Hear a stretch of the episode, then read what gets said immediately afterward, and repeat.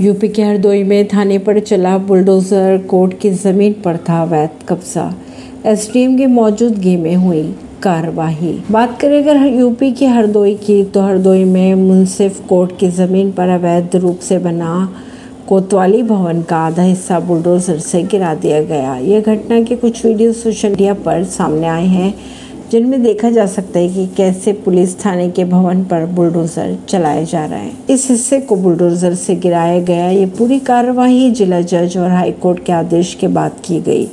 Bulldozer action के समय मौके पर एसडीएम, तहसीलदार और अधिशासी अधिकारी, प्रभारी निरीक्षक मौजूद रहे।